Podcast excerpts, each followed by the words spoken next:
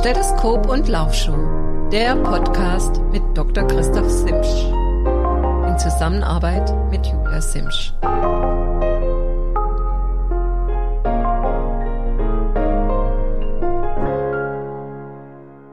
Ja, halli, hallo, guten Morgen, ihr Lieben. Es ist heute Freitag, der 2.2.2024. Wir haben 8.30 Uhr heute Morgen. Ja, das Jahr rast im Schweinsgalopp vorbei. Jetzt ist schon wieder Februar. Unglaublich. Mhm, auch das, ja, Leben rast so ein bisschen vorbei. Aber wir freuen uns alle schon auf den nahenden Frühling. Also ich weiß nicht, wie es euch geht. Ich persönlich habe von dieser Kälte, dem Dunklen, dem Nassen ähm, einfach gehörig die Nase voll. Und dementsprechend ähm, habe ich auch heute das Thema gewählt. Heute geht es einmal um ja, den Spaß im Sport. Ähm, mir sind so ein paar Dinge in den Kopf gekommen. Ähm, ich habe ein paar Dinge in den Trainingseinheiten ähm, beobachtet. Und zuvor möchte ich euch noch ein bisschen ein paar Tipps geben bezüglich, ja, wie ihr eigentlich, wie ihr Infekte, die jetzt doch ähm, massiv auf euch zukommen, ähm, abwehren könnt, was ihr tun könnt, um euch da ein bisschen zu schützen. Für euch, die, die mich noch nicht kennen, möchte ich mich kurz vorstellen. Mein Name ist Dr. Christoph Simsch. Ich bin niedergelassener Arzt in einer großen Praxis in Satteldorf bei Gralsheim in Schönhohenlohe an der bayerischen Grenze. Ja, Sport ist meine Welt. Ich mache seitdem äh, ich 14 bin Mittelstreckenlaufen, Leistungssport die ersten vier, fünf Jahre. Ähm, bin dann mit 18, 19 zum Triathlon gewechselt und dieser Sport hat mich seitdem komplett gefesselt. Hab über ja 30 Ironman in den Beinen, ähm, ein paar Extrem-Triathlons und äh, war dreimal beim Hawaii-Triathlon bei den Weltmeisterschaften. Meine mein Schwerpunkt ist die Sportmedizin. Hier habe ich auch meine Doktorarbeit gemacht im Bereich der, im Bereich der Laktatkinetik. Und ich hoffe, dass ich euch auch da heute so ein bisschen in diese Richtung entführen kann beziehungsweise auch nicht entführen kann. Aber das werdet ihr gleich noch hören, worum es da geht und wie sich diese Diskrepanz ähm, in dieser Aussage auflöst. Ja, momentan in meiner Praxis total viel los, massig Infekte. Ich selbst hatte noch vor kurzem gesagt, ich bleib verschont, Fels in der Brandung, bis mich dann vor zwei Wochen selbst weggespult hat. Äh, ein ganz merkwürdiger Infekt war es bei mir. Ich hatte wirklich ein akutes Brennen hinter dem Brustbein, dachte schon, oh Gott, eine riesige fette Bronchitis kommt an. Äh, das ging so schnell und so heftig los, wie ich es eigentlich fast noch nie erlebt habe. Hab nachts aufgefiebert. Das Interessante war, am nächsten Tag war nahezu alles weg. Hab mich dann zwei Tage super gefühlt und dann fing so ein bisschen die Nase an, aber alles sehr, sehr diskret. Die Patienten in meiner Praxis momentan haben ebenfalls, also es deutet alles auf so ein Virus hin, ja.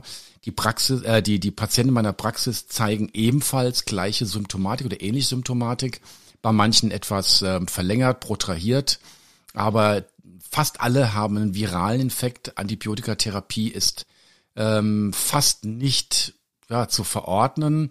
Wir haben gestern ein paar Leute mit Angina gehabt, das sind ja Streptokokken, da muss man eigentlich fast zwanghaft ein Antibiotikum geben.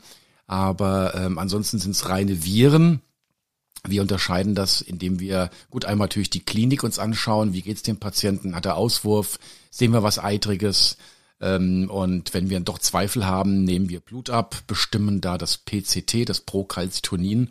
Und dieser Wert sagt uns dann eindeutig, ob wir einen bakteriellen Infekt haben oder eine Virusinfektion. Und das machen wir dann auch. Ähm, damit unterscheiden wir dann auch, das hilft uns dann zu entscheiden, ob wir ein Antibiotikum verordnen oder ob wir dann rein symptomatisch den Patienten therapieren. Ja, was könnt ihr tun, damit ihr euch schützt, wenn es euch nicht schon erwischt hat? Ähm, schlussendlich gehört ähm, ja dazu, dass ihr krank werdet. Ähm, da können eigentlich zwei Dinge dazu. Einmal natürlich der, der Körper mit dem entsprechenden Immunsystem und natürlich der Erreger, der auf euch einwirkt. Ich sage immer, wenn ihr ähm, als Trapper oder Trapperin in den einsamen Bergen Kanadas wohnt, im Blockhaus, dann habt ihr nahezu keine sozialen Kontakte. Und ähm, dementsprechend ist die Wahrscheinlichkeit, dass ihr euch dann grippalen Infekt zuzieht, relativ gering. Ähm, natürlich gibt es auch andere Infekte, die ihr euch zuziehen könnt, aber die Wahrscheinlichkeit, sich zu infizieren, steigt natürlich mit der Häufigkeit der sozialen Kontakte. Und ähm, auf der anderen Seite haben wir natürlich das Immunsystem. Ähm, der, der, der Körper ist ein permanenter Kampf. Es wollen permanent Erreger in euren Körper eindringen und ähm, ein gutes Immunsystem, der schafft es, ähm, diese Erreger abzuwehren und wie ihr den, das Immunsystem trainieren könnt, äh, habe ich euch schon in vergangenen Folgen verraten, aber ich fasse es einfach nochmal ganz kurz zusammen der wichtigste Parameter, es klingt komplett banal, aber der wichtigste Faktor, wie ihr euer Immunsystem stärken könnt, ist Vermeidung von Stress und ausreichend Schlaf. Ähm, wobei Stress ähm, ein Wort ist, was relativ ähm, oft missbraucht wird. Ich sage immer, Stress ist nicht viel arbeiten müssen oder viel um die Ohren haben müssen, sondern Stress ähm, macht ihr euch selbst, indem ihr die, ja, die, die innere Verarbeitung dementsprechend ähm, an die Grenze der Belastbarkeit kommt. Also wenn mehrere Termine gleichzeitig sind, wenn ihr keine Erholung mehr habt, wenn ihr euch auf Deutsch gesagt gestresst fühlt, dann ist das ein riesiger ähm, Booster, also im negativen Sinne gegen das Immunsystem und ähm, ein ganz, ganz großer Faktor, der das Immunsystem einfach schwächt. Dem gegenüber steht eben ein guter Schlaf, und ich sag mal, gerade ihr als Sportler solltet schon darauf achten, dass ihr eure acht Stunden wirklich ähm, erholsamen Schlaf habt. Und viele tracken ja von euch den Schlaf. Auch da kommen wir später nochmal drauf. Das war für mich eigentlich so der ausschlaggebende Punkt, diesen heutigen Podcast aufzunehmen. Ähm, wichtig ist warme Hände, warme Füße. Ich habe früher immer als Student gerätselt, Schwachsinn, was soll das denn? Warum äh, kalte Füße? Was, warum soll da jetzt ein Infekt kommen? Aber man weiß aus Studien heraus, dass kalte Füße reflektorisch die Durchblutung der Schleimhäute reduziert und damit auch dem, den Erregern ähm, ein leichtes Spiel treibt, dass die euch da ähm, angehen können und sozusagen in euch eindringen können und in euch bei euch vermehren könnt. Ähm, also haltet wirklich warme Füße, warme Hände und wenn ihr merkt, dass ihr so ein bisschen anfangt, äh, krank zu werden, dann geht's ja meistens auch so mit Frösteln, ein ähm, bisschen kalte Hände, kalte Füße los. Und da empfehle ich euch mein Geheimtipp. Ähm, heizt euch richtig auf von außen, so eine Art künstliches Fieber. Ähm, Wärmekabine, Sauna, wenn ihr es habt, heiße Badewanne, heiß duschen, Wärmflasche, heißen Tee, dass ihr einfach die, die Körpertemperatur nach oben bekommt und damit das Zytokinsystem aktiviert was ein Teil des Immunsystems ist, um dann zu hoffen, dass es euch gelingt, den Erreger abzuwehren. Ich persönlich habe hier meine Infrarotkabine, auf die ich schwöre. Ich habe jetzt noch keine Studie gemacht, aber zumindest anekdotisch gefühlt ähm, denke ich, dass ich schon viele, viele Infekte abwehren konnte damit. Also oftmals so abends kränklich gefühlt, fröstelig und am nächsten Morgen war dann doch alles wieder weg. Achtet ebenfalls auf eine ausgewogene Ernährung. Ja, dazu gehört einmal das, ähm, sagen wir, die positive Ernährung, die gesunde mediterrane Kost mit Antioxidativa, also Mitteln, die den Stress, die, die, die Radikale einfach einfangen. Vitamine sind da wichtig, C-Vitamine, aber auch ähm, Omega-3-Fettsäuren, fetter Seefisch, Lachs, Makrele, Hering, ähm, ebenfalls ganz, ganz wichtig fürs Immunsystem ähm, versucht möglichst das Essen wenig zu verkochen. Je roher das Essen ist, desto ähm, mehr Vitamine könnt ihr aufnehmen, die dann auch zur Immunabwehr wichtig sind. Gleichzeitig könnt ihr natürlich auch durch schlechtes Essen, ähm, sag mal Stichwort exogene Gifte, äh, euer Körper schädigen. Äh, wenn ihr in Übermaßen Alkohol trinkt, ist eure Leber beschäftigt, andersweitig ähm, den Alkohol zu eliminieren. Ähm, von Zigaretten wollen wir jetzt mal gar nicht sprechen. Das, da ist jede Einzelzigarette sowieso komplett ähm, einfach daneben und hat auch im eigentlich im normalen Leben, aber erst recht im Leben eines Sportlers absolut nichts verloren. Und da müssten wir fast mal eigenen Podcast drüber machen, wie komme ich da von der blöden, von dem blöden Klimmstängel los. Ähm, ja, nehmen wir mal hier so, so selbst zur Anregung. Schaut, dass ihr die Kontakt, äh, die, also die, die Übertragungsmöglichkeit ähm, reduziert. Hände desinfizieren waren nicht nur in der Corona-Zeit angebracht, jetzt umso mehr. Ähm, schaut, dass ihr euch nicht mit den Händen im Gesicht rumfummelt, denn meistens wird dann die Übertragung von Hand auf Nase und dann eben in den Körper weitergetragen. Also fasst euch nicht ins Gesicht, desinfiziert die Hände, ähm, Handschütteln. Ich habe mir fast ein bisschen angewöhnt, die, die Corona-Faust zu geben, irgendwie auch blöd, aber gar nicht zu machen, finde ich fast noch blöder. Also ich komme auch ja in der Praxis immer wieder dazu, doch die Hände zu schütteln, vielleicht nicht gerade bei Leuten, die komplett erkältet sind. Und wenn ihr Menschenansammlungen ähm, trefft, dann vielleicht doch hier und da mal eine Maske aufsetzen. Und ich bitte alle, die bereits einen Infekt haben und in Menschenansammlungen gehen, dann wirklich ähm, eine Maske zu tragen, beziehungsweise in den Ellenbeugen zu husten. Und da hatten, haben wir ja doch aus der leidigen, ich sage mal, den dunklen drei Jahren doch einiges gelernt, wie wir Übertragungen von Viren äh, verhindern können. Allerdings, wenn ich mal so mit offenen Augen durch die Bevölkerung gehe, erwischt, sehe ich doch ganz, ganz viele, die das machen wie früher, die sich in ihre Hand auf Deutsch gesagt reinrotzen und dann die Türklinke anfassen und ähm, sich da überhaupt nicht drum kümmern. Also, da ganz wichtig, schaut, dass ihr euch, ähm, ihr könnt die anderen Menschen nicht beeinflussen ähm, und äh, schaut, dass ihr euch da selbst ähm, irgendwo schützt. Und ähm, gerade wenn es jetzt Richtung Trainingslager geht, die in den Flugzeugen wird's rumgewirbelt, vielleicht dann doch mal eine Maske aufsetzen oder achtet zumindest drauf, dass ihr regelmäßig trinkt und die Schleimhäute während eines ähm, Fluges einfach feucht haltet. Und wenn es einen doch immer erwischt hat, das erste natürlich Sportpause, weil die Gefahr ansonsten einer ähm, Komplikation, Stichwort Herzmuskelentzündung, deutlich erhöht ist. Und ähm, also Sportpause, bis ihr euch wirklich sagt, wieder fühlt und sagt, okay, jetzt habe ich so das Gefühl, die Kraft kommt langsam wieder. Auf keinen Fall Sport mit eitrigem Hals und oder so grippalen Fröstel, äh, Fröstelgefühl oder letztens war ein Patient, der hat gemeint, naja, mir geht's eigentlich mal ganz gut, nur nachts schwitzig wie Wutz. Also Nachtschweiß ist sogar eine medizinische Diagnose, ist immer ein Alarmsignal und zeigt euch eindeutig, dass für den Sport noch zu früh ist. Und wenn ihr dann noch was tun wollt, dann kennt ihr auch treue Hörer wissen das, mein Geheimtipp. Dann, wenn es im Hals mal kribbelt, dann äh, empfehle ich immer Zink-Lutschtabletten, die ihr im Mund zergehen lassen könnt, um ähm, dann die lokale Immunabwehr ja zu stärken. In diesem Sinne hoffe ich, dass euch ähm, der Bips, wie er auf Hessisch heißt, also die Erkältung, ähm, verschont und es euch gelingt, ähm, die jetzt in den nächsten Tagen erfolgreich abzuwehren, zumal jetzt auch die Faschingszeit kommt. Da geht's auch wieder rund, ähm, weil natürlich die Zahl der sozialen Kontakte da einfach wieder ansteigt. Stichwort Rosenmontagsumzüge oder überhaupt Faschingsfeiern allgemein. Ja, kommen wir heute zu meinem Thema. Das wird mh, hm, wahrscheinlich nicht so lange gehen, aber es war mir ein extremes Anliegen, das ähm, euch einfach mal nahe zu bringen. Es geht mir einfach um im weitesten Sinne den, den, den Spaß und das Körpergefühl im Sport.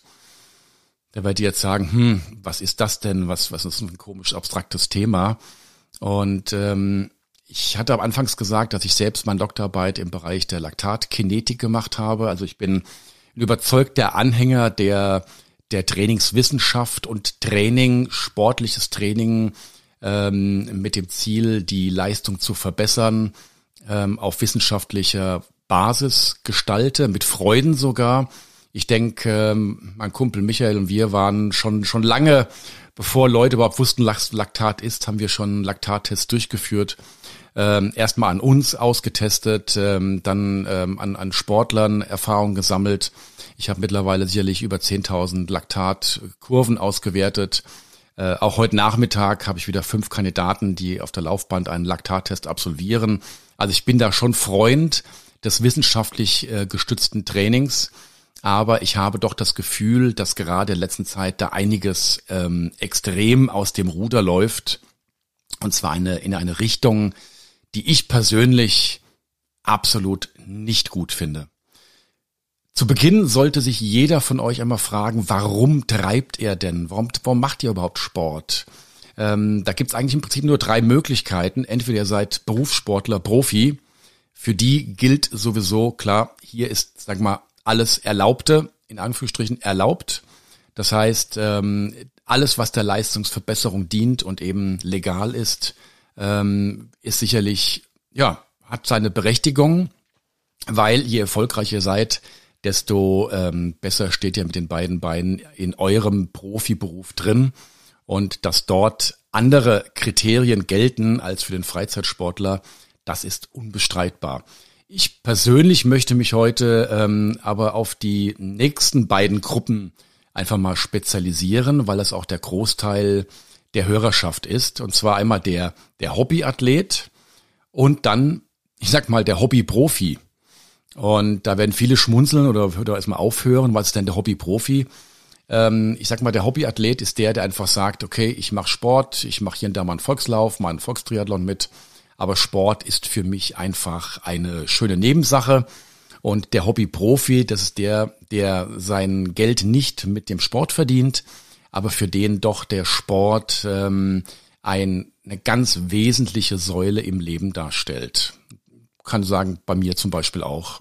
Ja, klar, Beruf, Freunde, Lebenspartnerin, alles ganz wichtige Säulen. Aber der Sport ähm, ist da die, eigentlich mein ganzes Leben eine Säule, an der ich mich tatsächlich mich orientiere auch.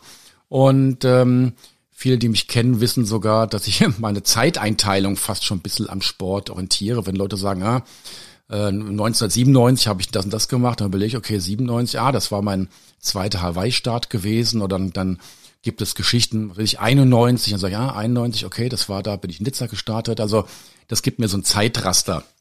Also diese Hobbyprofis, ähm, die ich sie mal nenne, das sind, gerade über die geht es heute, weil als Hobbysportler, als Hobbyathlet, reiner Hobbyathlet, habe ich vielleicht ein Pulsmesser, habe vielleicht eine, eine, eine GPS-Uhr und das war's gewesen. Heute geht es mir um den Hobby-Profi, der ganz sich ganz gezielt auf ähm, Wettkämpfe vorbereitet, zum Beispiel ein Ironman, ähm, also schon eine sehr ambitionierte ambitioniertes Ziel oder eben auch ein Marathon und da irgend sein, sein Leben drauf ähm, ausrichtet. Wobei natürlich da, ich sag mal, als reiner Läufer, wenn ich da sieben, acht bis maximal zehn Stunden die Woche trainiere, Pi mal Daumen, Fünfer Schnitt laufe, habe ich dann ähm, 100, 120 Kilometer die Woche, was für einen Hobbyläufer schon sehr, sehr ambitioniert ist. Aber zehn Stunden Training ist dann dann für einen Triathleten doch eher, ja, wo er sagt, naja, gerade noch überlebt. Also da ist, wenn es Richtung Ironman geht, sollten dann schon 13, 14, 15 Stunden pro Woche gemacht werden und in Spitzenbereichen eben dann noch ein bisschen mehr. Und da seht ihr, das neben Beruf und Familie zu machen, erfordert schon ein gewisses Maß an Organisation und vor allem auch Willen. Und aber fragt euch trotzdem, selbst als Hobbyprofi, äh, macht ihr den Sport ja eigentlich nicht dafür, um Geld zu verdienen, sondern um ein Ziel zu realisieren und vor allen Dingen halt auch Spaß zu haben. Das ist mal ganz oben angeschrieben. Fragt euch bitte ganz, ganz wichtig, habt ihr regelmäßig Spaß an eurem Sport oder seid ihr Sklave eures Ziels, Sklave eures Trainingsplans oder Sklave eures Coaches? Das, diese Frage bitte euch ganz, ganz bewusst einfach mal stellen. Ich möchte einfach mal Geschichten, ich sag mal, ich nenne es mal Geschichten aus der grauen Vorzeit euch erzählen. Wie ging das damals los, als ich angefangen habe im Sport? Das war, wie gesagt, 82, im Triathlon 85, dann ab 89 ambitioniert. Ja, was gab's denn da? Da gab's eigentlich ähm, an, ähm, an Sporttools, ähm, die euer Training monitoren, die Stoppuhr. Es gab einen Trainingsplan, der von meinem Trainer ähm, im Laufbereich so halb, ja, da hieß dann, okay, schau mal, dass du diese Woche mal ein Fahrtspiel machst. Ähm, dann haben wir uns zweimal in der Woche auf der Bahn getroffen, haben Bahnläufe gemacht. Und ansonsten hieß dann, guck mal zu, dass du noch mal einen langen Dauerlauf machst. So sah ein Trainingsplan eigentlich aus. Die, die Aufzeichnung habe ich dann auf einem Blatt gemacht ähm, mit Millimeterpapier. Das kennen die wenigsten auch noch von euch und habe dort Balkendiagramme aufgemalt. Also angenommen, ich bin dann äh, an einem Tag 16 Kilometer gelaufen, dann habe ich eben 1,6 Zentimeter Diagramm ähm, einen Balken eingezeichnet und habe als Kommentar dazu geschrieben, okay, lockerer Dauerlauf oder Gefühl einigermaßen. Und das wurde dann dem Trainer abgegeben, der dann die ähm, das Trainingsvolumen, die Trainingsinhalte sich angeschaut hat. Interessant war dann zu, wesen, zu sehen, dass natürlich in den Balken konntet ihr schon sehen, auf einen Blick, ist da eine Steigerung drin oder eher ein Abfall oder bleibt ihr eher gleich? Also auch diese ähm, antiquarisch klingende Methode der, der manuellen Trainingsaufzeichnung hatte durchaus ihre Berechtigung und war auch äh, zielführend. Aber als Trainingssteuerung gab es ausschließlich die Stoppuhr. Und ähm, wir hatten damals oft noch gesagt, hm, was wäre das toll, wenn wir mal wüssten genau, wie weit wir denn heute laufen, damit wir mit der Stoppuhr und der Laufdistanz die, unsere Geschwindigkeit ungefähr berechnen können. Ja, hat dann zum geführt, dass man dann mit einem alten Klapperbike und einem ähm, ja, Tachometer, der noch nicht GPS-basiert war, sondern vorne mit so einer Achse und so einem kleinen Zahnrad am Vorderrad bewegt wurde, ähm, die die Strecke im Wald ausgemessen hat und dann sich dann so selbst sein Bild gemacht hat, äh, wie lang ist denn eine bestimmte Strecke und dann irgendwann auch das Gefühl entwickelt hat, okay, ich bin heute diese Runde, eine 12 Kilometer Runde in 50 Minuten gelaufen. Ähm, dementsprechend war das dann ein Schnitt, der etwas langsamer als vierer Schnitt gewesen ist. Und das hat sich so und so angefühlt. Und ganz wichtig, da hat sich eben dieses Tempogefühl entwickelt. Dann Anfang der 90er Jahre kam, ich weiß noch 91, habe ich das zum ersten Mal getragen, kam der Pulsmesser auf.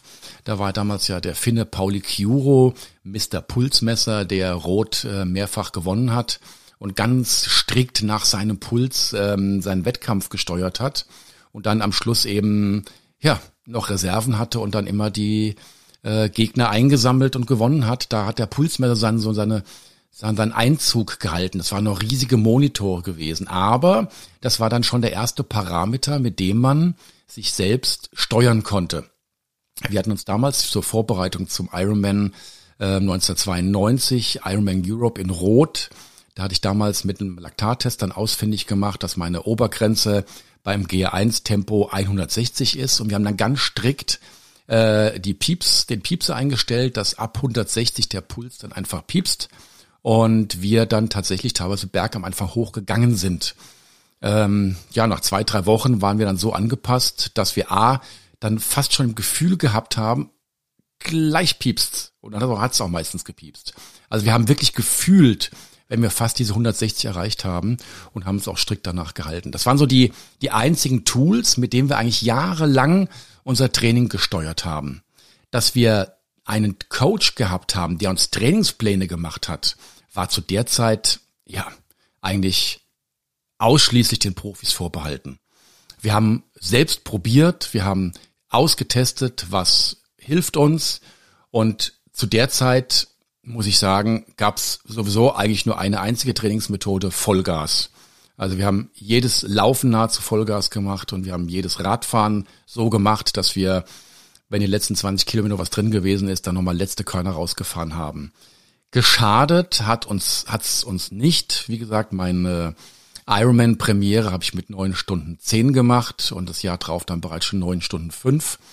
Ähm, die Frage ist natürlich, und das wohlgemerkt mit dem Stahlrahmen, ähm, 10 Kilo Fahrrad ähm, ohne Scheibe, äh, siebenfach Dura-Ace, ähm, Gripshift vorne, wackeliger Lenker, ähm, eine 450 geradelt. Klar, die Frage wäre natürlich gewesen, mit einem gezielten Training wäre es dann vielleicht noch besser geworden, aber auch da war es einfach so, es war einfach Try and Error. Wie gesagt, geschadet hat's uns nicht. Was war im Laufen gewesen? Im Laufen, ähm, gerade im Mittelstreckenlaufen, hatten wir dann Tempovorgaben bekommen. Dann hieß es, okay, ihr lauft jetzt die 200 sechsmal mit drei Minuten Pause in 27 Sekunden. Und dann sind wir die in 27 gelaufen. Ja, vielleicht mal in 28, vielleicht auch mal einen 26er, aber das war's schon. Mehr Aus, Ausschläge gab's da nicht. Wir hatten das drauf. Oder wenn wir Wettkämpfe gelaufen sind, 1000 Meter, und der Trainer gesagt, okay, schau mal, dass du die ersten 400 in 58 angehst, dann sind wir 58 angegangen. Ja, wenn es mal super lief und der Wind dementsprechend stand vielleicht mal eine 57. Und das haben wir nicht gemacht, indem wir ein GPS-Gerät an der Hand gehabt haben, sondern das war ganz bewusst unsere Körperwahrnehmung. Ähm, und die wurde einfach geschult ähm, durch, durch, durch immer wieder Wiederholungen. Ähm, in sich in den Körper hineinhören und dann mit der Stoppuhr natürlich kontrollieren.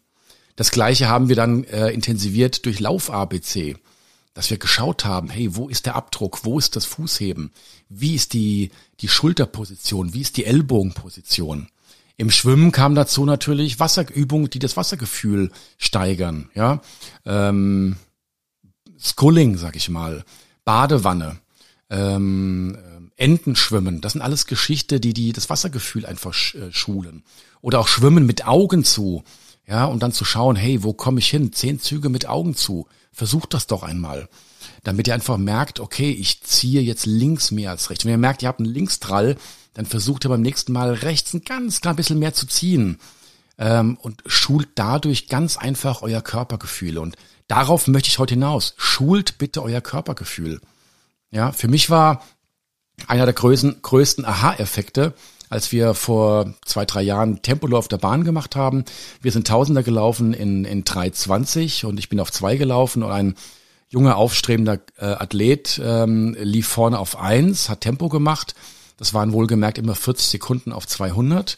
Und dieser Mensch, ähm, Kollege, Triathlon-Kollege, hat praktisch wirklich alle zehn Meter auf die Uhr geguckt. Und ich habe ihn dann gefragt, sag mal, was, was, was, was hast du denn da gemacht? Warum schaust du denn alle zehn Meter auf die Uhr drauf? Naja, ich muss ja mein Tempo kontrollieren. Und dann habe ich ihm gesagt, okay, gut, das, das zeige ich dir mal was jung. Ähm, habe alle Uhren abgelegt und bin dann komplett ohne Uhr gelaufen, habe ihn gebeten, die Zwischenzeiten zu nehmen. Und wir sind dann die ersten 200, okay, leicht übermotiviert, in 39 gelaufen und dann in 40, 40, 40, 40. Worauf er dann ganz gestaunt gefragt hat, ja, wie ich das denn machen würde. Ich meine, ganz einfach, das ist Körpergefühl. Und das ist ganz, ganz wichtig, dass ihr euch durch dieses Körpergefühl einfach aneignet. Und ähm, ja, wie sieht's denn heute aus? Heute haben wir tausende von Gimmicks, ja, wir haben Wattmesser. Ähm, wie, war, wie gesagt, alles hat seine Berechtigung und seinen Sinn. Wir haben Wattmesser am Fahrrad. Wir haben Wattmesser beim Laufen mittlerweile, was rein rechnerisch ermittelt wird. Wir haben jetzt mobile Laktatmessungen. Wir haben GPS-Gerät, wohlgemerkt GPS finde ich selbst super, weil wir natürlich jetzt nicht mehr mit einem Fahrrad äh, die Strecke abfahren müssen, um die Strecke zu kennen. Ähm, und auch die ganze Verkabelung von Tachometern am Fahrrad entfällt. Wir haben Temperaturmessung im Körper. Es gibt Leute, die schlucken eine Temperaturkapsel, um sich auf dem Fahrradcomputer die Körpertemperatur mess anzeigen zu lassen. Wir haben äh, Zuckersensoren am Oberarm, um dann zu schauen, dass da wieder Blutzucker abfällt, dass ich rechtzeitig anfange zu essen. Ähm, tja, dazu nebenbei wird die Zeit noch genommen. Und am Schluss, wenn wir ankommen, auf Stopp drücken, wird alles abgespeichert und auf Trainingspeaks und auf ähm, Strava hochgeladen, damit es auch den sozialen Medien da ist. Hui. Also ich persönlich als Triathlet der alten Schule habe da echt so meine Schwierigkeiten. Ja, und ähm, mir fällt es jedes Mal schwer, im Schwimmtraining nicht einen Kommentar zuzulassen, wenn ich sehe, dass die Athleten ja, Intervalle schwimmen und den letzten Meter nicht bis zum Anschlag vorschwimmen, sondern in gestreckter Position vorne auf die Uhr drücken, um das Intervall zu nehmen, damit es einmal abgespeichert wird.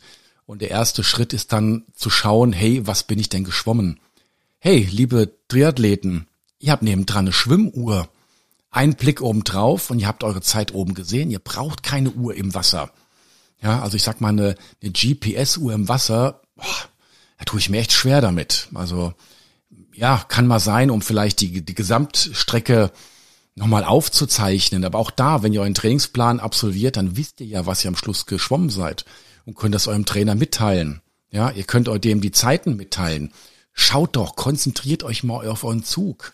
Und dann mit dem kleinen Blick rechts auf die oder links auf die, auf die Schwimmuhr, da könnt ihr genau sehen, was ihr geschwommen seid.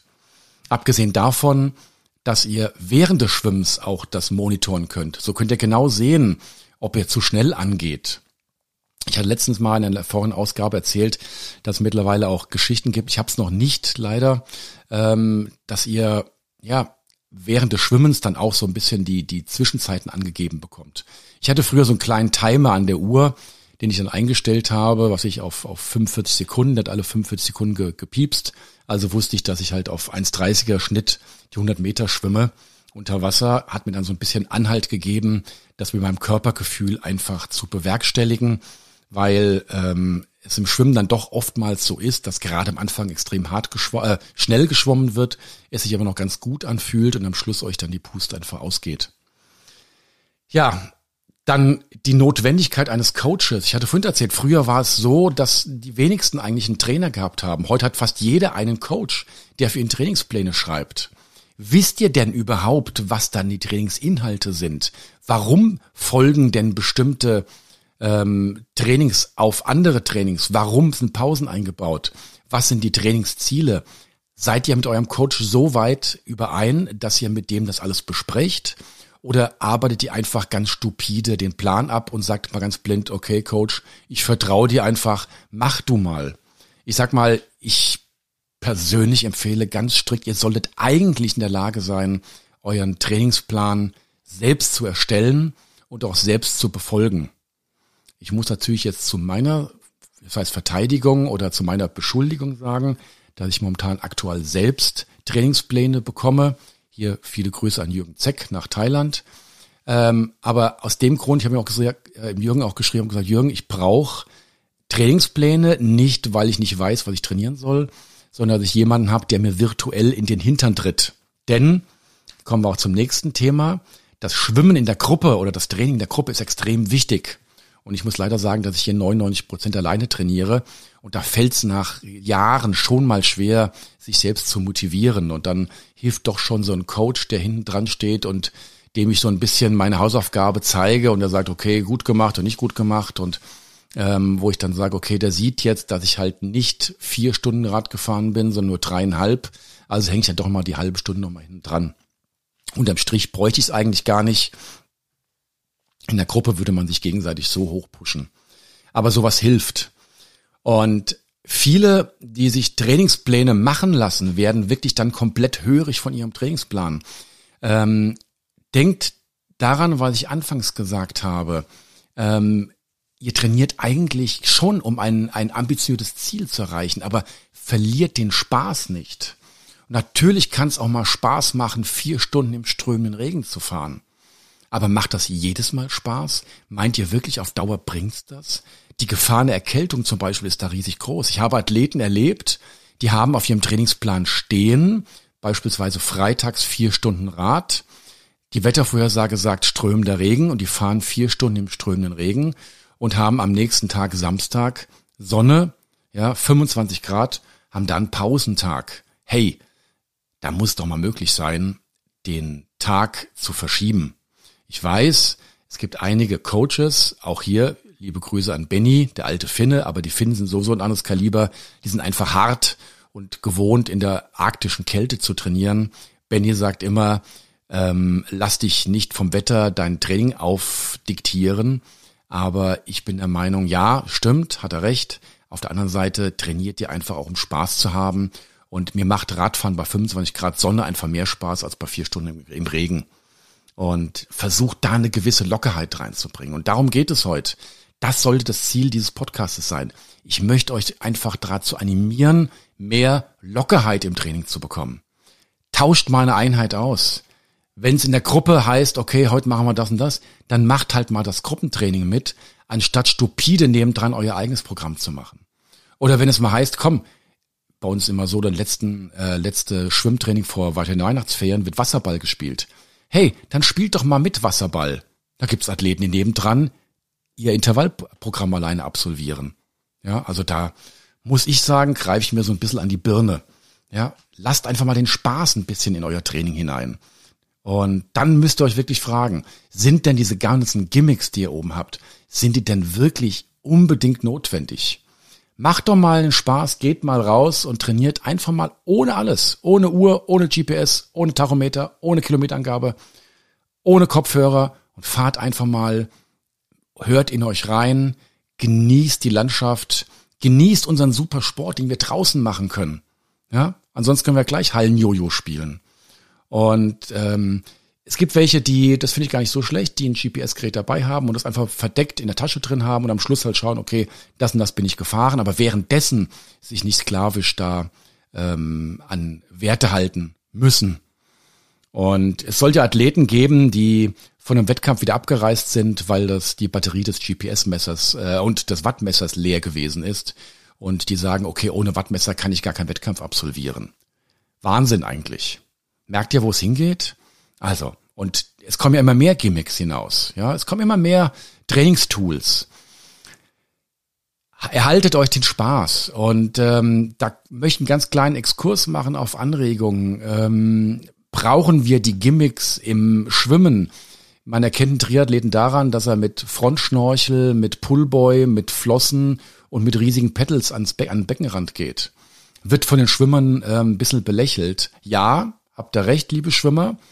Auf der anderen Seite, wir Triathleten haben noch zwei weitere Disziplinen. Und ähm, da ist meistens so viel Power schon draußen, dass die riesige Motivation für Schwimmen sich oftmals in Grenzen hält. Und ich sage immer, ähm, versucht natürlich schon, ihr könnt euch mit den mit übermäßigen Pedals schwimmen, euch den Schwimmstil vergeigen.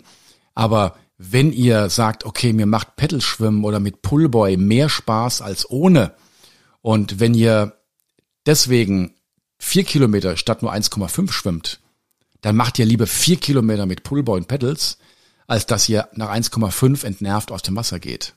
Ja, also da ist mir die, die sind, sind mir die Trainingshilfsmittel im Schwimmen weniger eine Hilfe als vielmehr ein kleiner Spaßschub. Und es gibt Leute, die schwimmen extrem gern mit Pullboy. Ja, dann, dann schwimmt halt mit Pullboy. Übrigens macht das, ist das nicht nur meine Meinung, sondern auch der, ja, sag mal, umstrittene Erfolgstrainer Brad Sutton, der sagt, kommt, dann schwimmt halt, indem ihr einen riesen Pullboy, habt einen riesen Auftrieb und wenn es euch Spaß macht und ihr deswegen zwei Kilometer mehr schwimmt, dann ist mir das lieber, als wenn ihr euch dann ohne Pullboy ähm, das Training einfach frühzeitig beendet. Okay? Also, ich hoffe, meine Intention kam so ein bisschen rüber. Versucht bitte an eurem Körpergefühl zu arbeiten. Geht hin zum Spaß. Und wenn jemand in der Gruppe, wenn ihr in meiner Gruppe fahrt und einer ein Ortsschild Sprint anzieht, hey, da geht ihr doch einfach mal mit aus Gaudi. Es macht ja nicht jedes Mal. Klar, wenn er jeden Ortsschild Sprint mitgeht, jedes Mal oder eine Radfahrgruppe, jeden Berg bergauf Anschlagfahrt, dann ist euer Training nicht zielgerichtet. Aber lasst doch auch immer euren Spaß walten. Sagt mal, okay, heute fahre ich in der Radgruppe mit und heute haben wir einfach mal Spaß. Und Spaß ist was ganz Wichtiges, denn das ist ja der Motor ähm, für unsere sportliche Motivation, sag ich mal. Und nur wenn ihr sportlich motiviert seid, mit Spaß dran seid, dann seid ihr auch erfolgreich. Also das eine bedingt das andere. Ja, wie gesagt, ich hoffe, ich konnte euch da jetzt so ein paar Denkanstöße geben. Ähm, ja, die Zeit ist doch schon fast wieder rum. Ist ja Wahnsinn, wie schnell es gegangen ist. Überlegt einfach mal, was wollt ihr? Habt ihr noch Spaß? Schaut in euch rein. Ich selbst nehme mir auf jeden Fall den Spaß. Deshalb kommt der nächste Podcast, wie angekündigt, aus Thailand. Da freue ich mich wie ein Schneekönig drüber, äh, in einer tollen Gruppe bei tollem Wetter zu trainieren. Von da gibt's dann Trainingslager-News. Ich hoffe, ihr freut euch auch drauf, genauso wie ich. Und ja, bis dahin verbleibe ich als euer Christoph. Macht's gut. Ciao, ciao.